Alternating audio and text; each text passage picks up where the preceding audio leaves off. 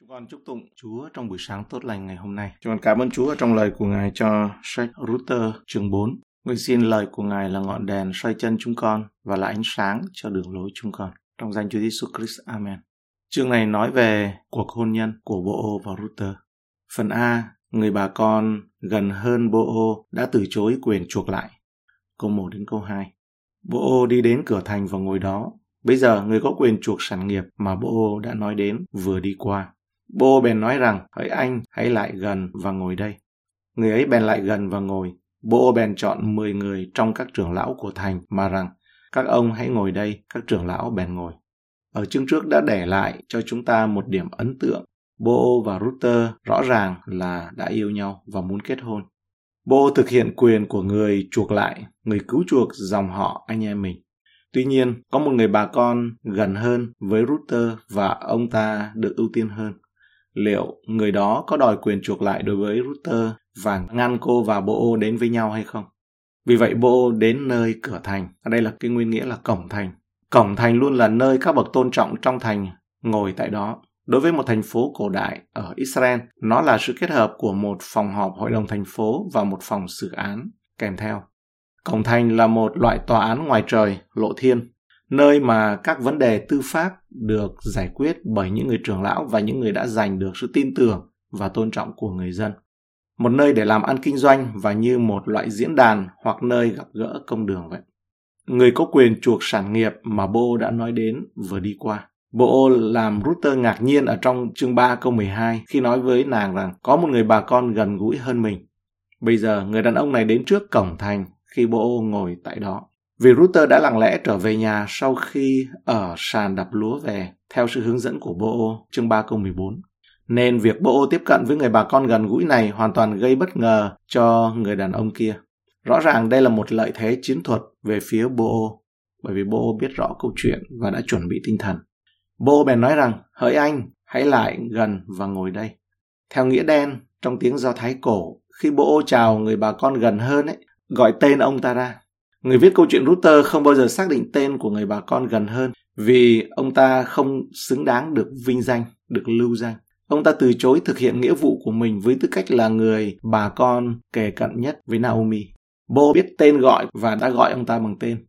Nhưng người viết câu chuyện này thì đã bỏ qua cái tên đó. Một phần vì không cần thiết phải biết đến tên đó và chủ yếu là theo cách coi thường và đó là một hình phạt công bằng cho ông ta rằng kẻ nào không gìn giữ không lưu danh tên tuổi của người anh em mình theo điều răn của Chúa thì có thể mất sự lưu danh của chính mình, nằm chôn trong nấm mồ của sự quên lãng vĩnh viễn. Bô yêu cầu người bà con gần hơn chuộc lại đất của Naomi và Elimelech.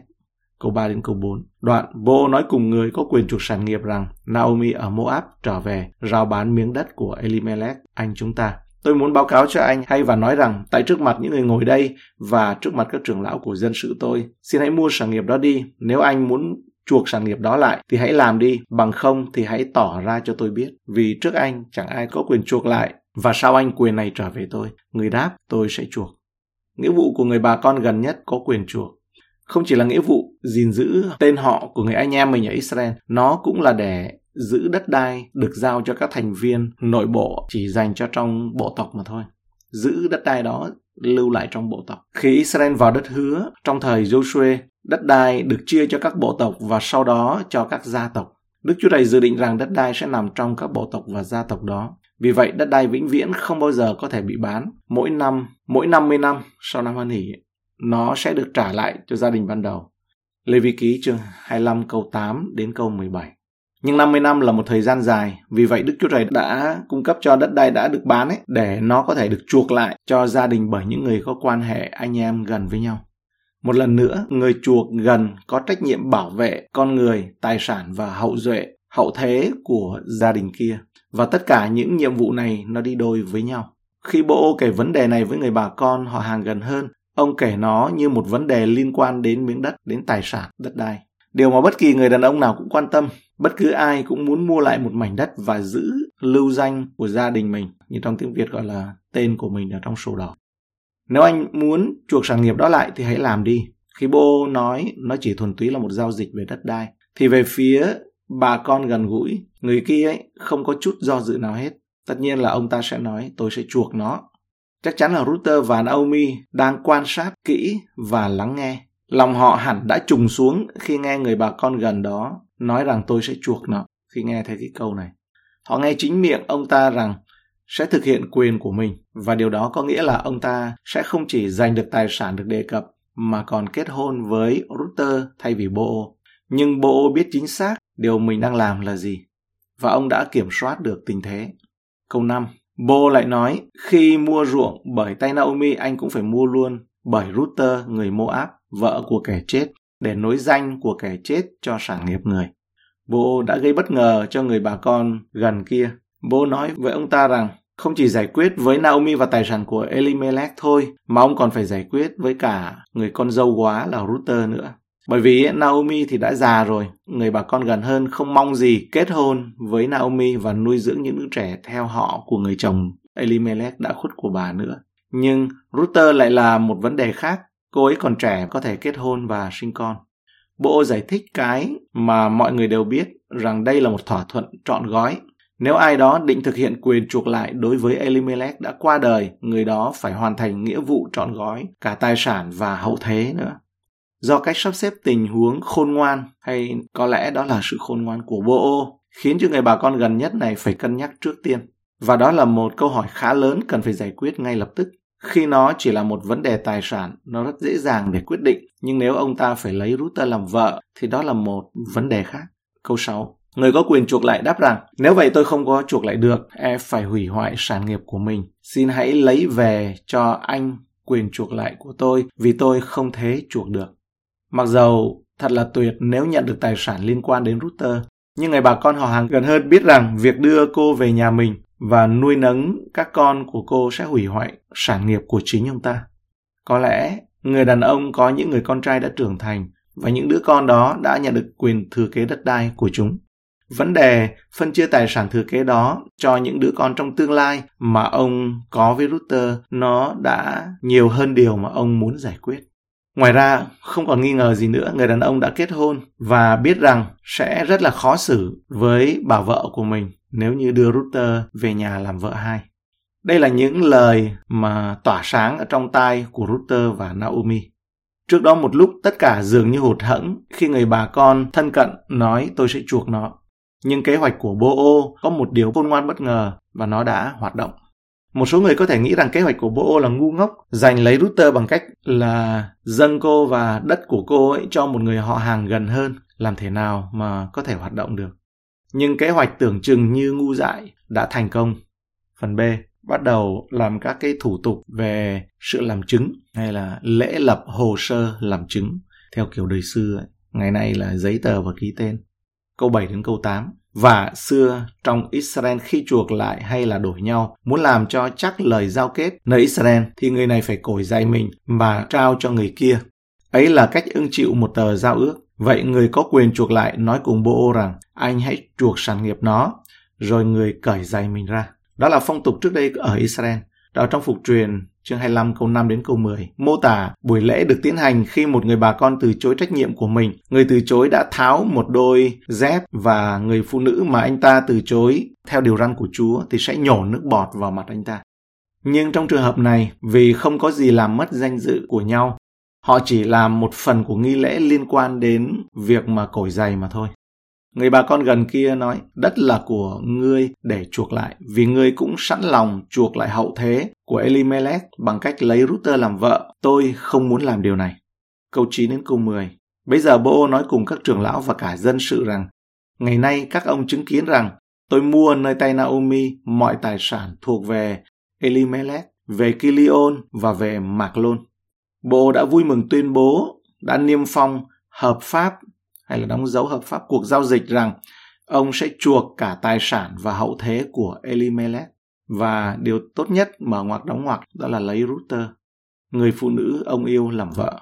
Câu 10. Và cũng lấy Ruther, người Moab, làm vợ tôi, đặng nối danh kẻ chết cho sản nghiệp người.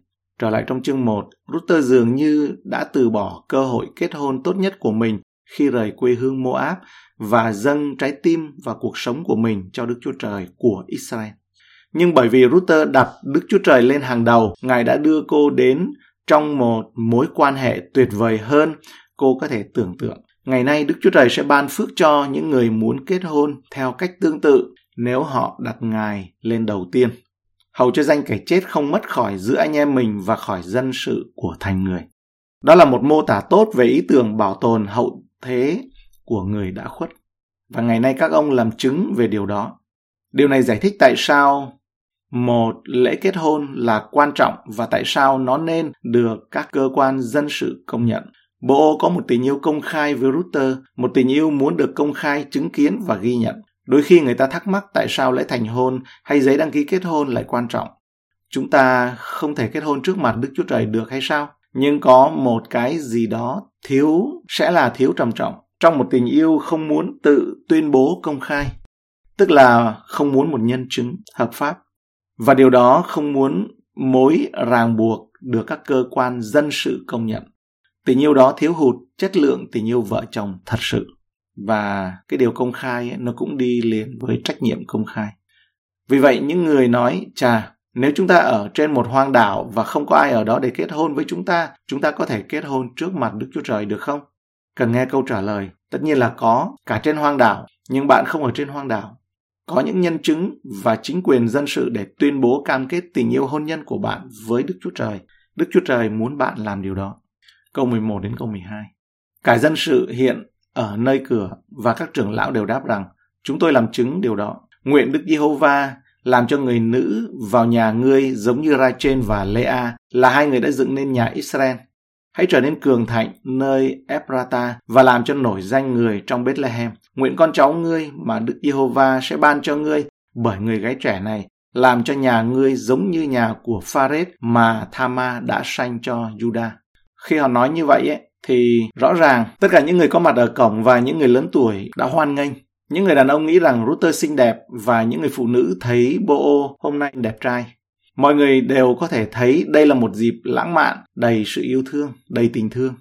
Giống như Rachel và Rea, hai người này có 13 người con giữa họ và là mẹ của cả dân tộc Israel. Đây là một may mắn lớn dành cho Bo và Router. Giống như nhà của Ferret, Ferret có gì đặc biệt? Câu chuyện về sự ra đời của Ferret trong sáng thế ký chương 38 câu 27 đến 30. Đến kỳ sinh nở này trong bụng nàng có thai đôi, đương lúc sinh nở, một trong hai đứa đưa tay ra trước, bà mụ bắt lấy tay buộc một sợi chỉ điều và nói rằng đứa này ra trước. Nhưng nó rút tay vào thì đây anh nó lại ra. Bà mụ nói rằng mày tông rách giường này. Họ đặt tên là Ferret. Trep bình luận câu giống như nhà của Ferret là kẻ phạm lỗi đó như bà đỡ gọi đứa bé là Ferret bởi vì nó cần được sinh ra trước người anh em của mình và nó đã lấy đi quyền con trưởng của người kia và sau đó trở nên hạnh phúc trong một hậu thế vô số con cái. Thật vậy, có vẻ như Phêrết là tổ phụ của những người Bethlehem nói chung, vì ở trong một sử ký chương 2 câu 5, câu 18, câu 50 thì có nói về điều này. Hơn nữa là Phêrết đã đặt tên của mình cho bộ tộc Juda là hậu duệ của ông. Trong dân số ký chương 26 câu 20, các con trai của Juda tùy theo họ hàng mình do nơi Phêrết sanh ra họ Phêrết. Phần C. Hạnh phúc mãi mãi. Router và Boo có con đầu lòng. Câu 13. Như vậy Boo lấy Router làm vợ, người đi lại cùng nàng. Đức Giê-hô-va làm cho nàng được thọ thai và sanh một con trai.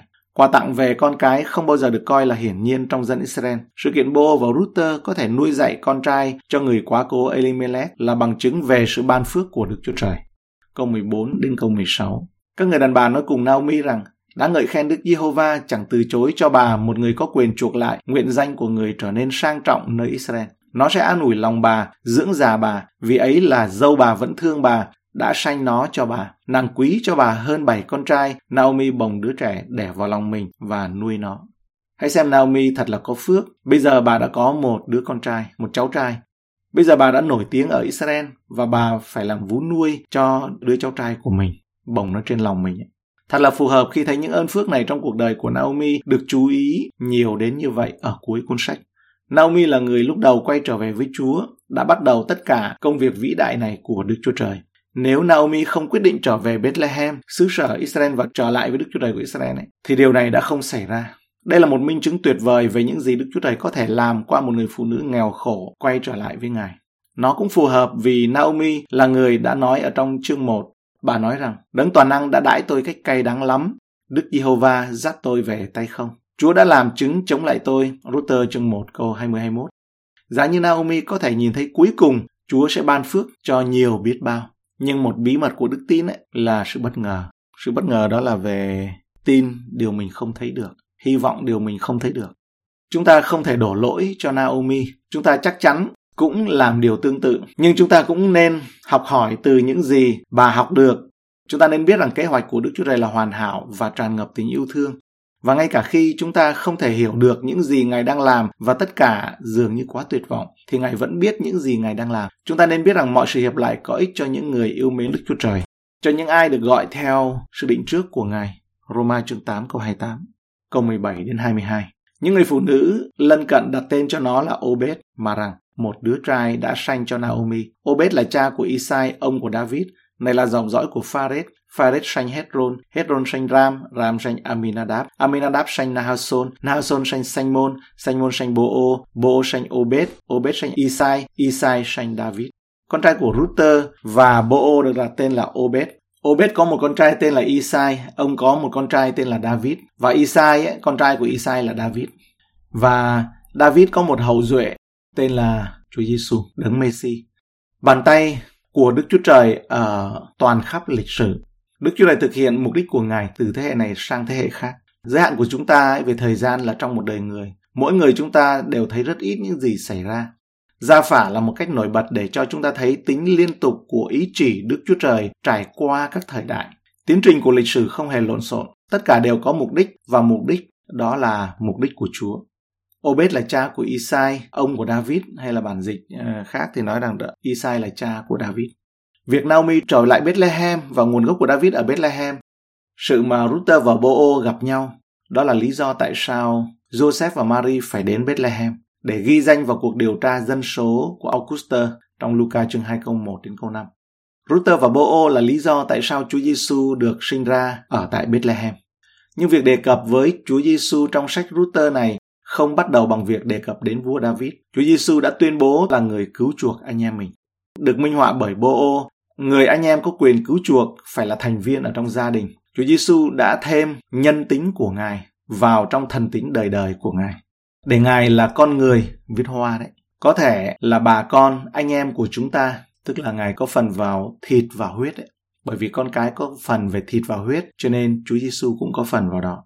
Và Ngài có thể cứu chuộc chúng ta được. Người anh em có quyền cứu chuộc, có nhiệm vụ mua các thành viên trong gia đình thoát khỏi cảnh nô lệ. Chúa Giêsu đã cứu chuộc chúng ta khỏi nô lệ cho tội lỗi và cho sự chết. Người anh em có quyền cứu chuộc có nghĩa là mua lại ruộng đất đã bị tịch thu.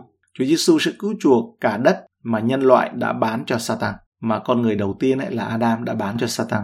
Bo với tư cách là người bà con có quyền cứu chuộc Ruther không bị thúc đẩy bởi tư lợi mà được thúc đẩy bởi tình yêu thương dành cho Ruther. Động lực của Chúa Giêsu để cứu chuộc chúng ta là tình yêu thương lớn lao của Ngài dành cho chúng ta. Bộ với tư cách là người bà con có quyền cứu chuộc Ruther phải có một kế hoạch để chuộc Ruther cho chính mình. Và một số người có thể cho rằng kế hoạch đó là ngu ngốc. Chúa Giêsu có một kế hoạch để cứu chuộc chúng ta và một số người có thể nghĩ kế hoạch đó tại thập tự giá là ngu ngốc, thậm chí trả giá đắt, dại đến mức có thể bị hố khi thua lỗ chăng. Nhưng kế hoạch đó lại là hiệu quả và vinh quang. Bộ với tư cách là người bà con có quyền cứu chuộc Ruther đã lấy nàng. Những người mà Chúa Giêsu đã cứu chuộc được gọi chung là cô dâu của Đấng Christ, là hội thánh nhé. Ephesos chương 5 câu 31 đến 32. Vậy nên người đàn ông phải lìa cha mẹ và dính díu với vợ mình, hai người cùng nên một thịt. Sự mầu nhiệm ấy là lớn, tôi nói về Đấng Christ và hội thánh vậy, Adam cuối cùng ấy. Khải Huyền, chương 21 câu 9. Một trong bảy vị thiên sứ đã cầm bảy bát đựng bảy tai nạn cuối cùng đến gần tôi, bảo rằng, hãy đến, ta sẽ chỉ cho ngươi thấy người vợ mới cưới là vợ trên con. Bộ với tư cách là người bà con có quyền cứu chuộc Ruther đã mang lại số phận vinh quang cho Ruther. Chúa Giêsu với tư cách là đấng cứu chuộc chúng ta, cung cấp một số mệnh vinh quang cho chúng ta. Nhưng tất cả đều quay trở lại với ý tưởng về Chúa Giêsu là người anh em có quyền cứu chuộc của chúng ta. Đây là lý do tại sao Ngài đã sinh ra trở thành một con trai của loài người. Chúa có thể gửi một thiên sứ đến để cứu chuộc chúng ta, nhưng thiên sứ là một chủng khác, không phải là anh em của gia đình nhân loại chúng ta.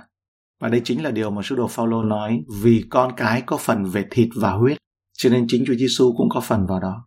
Chúa Giêsu trong sự vinh hiển đời đời của Ngài, nếu không có thêm nhân tính vào bản chất thần tính của Ngài ấy, có thể đã cứu chuộc chúng ta nhưng Ngài đã không phải là anh em của chúng ta. Một nhà tiên tri hay thầy tế lễ vĩ đại sẽ là anh em của chúng ta, nhưng tội lỗi của chính ông sẽ khiến ông không đủ tư cách là người cứu và chuộc chúng ta được. Chỉ có Chúa Giêsu, Đức Chúa Trời đời đời, đấng đã thêm nhân tính của Ngài vào thần tính đời đời của Ngài, mới có thể vừa là anh em, bà con, vừa là đấng cứu chuộc nhân loại.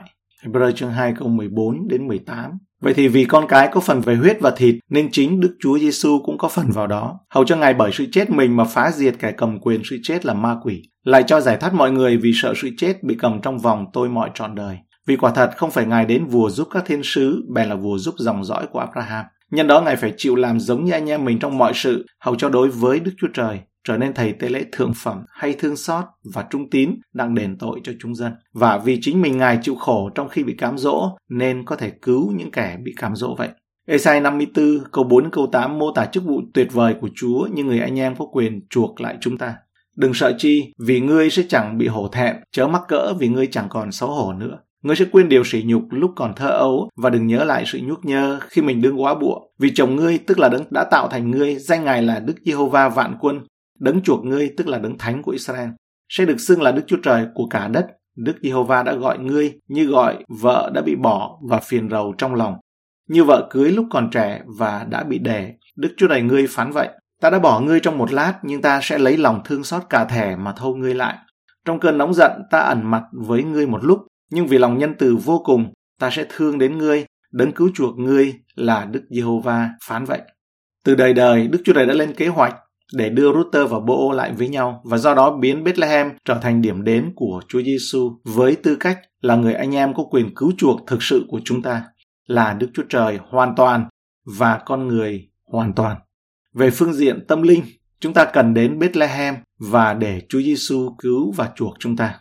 Trên ý nghĩa về thuộc linh ấy, như nó đã được viết trong bài Thánh ca Giáng sinh ấy, ô Bethlehem ấp nhỏ. Đây là nguyên nghĩa dịch từ tiếng Anh ấy. Hãy là nhỏ Bethlehem, ngươi yên lặng làm sao. Trên giấc ngủ, sâu và không mộng mị, những ngôi sao lặng lẽ bay qua.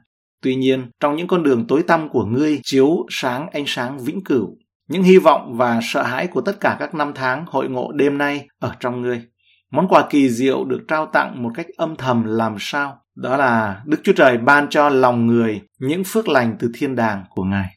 Không có tai nào có thể nghe thấy sự đến của Ngài. Ngài đến lặng lẽ đến nỗi không ai biết.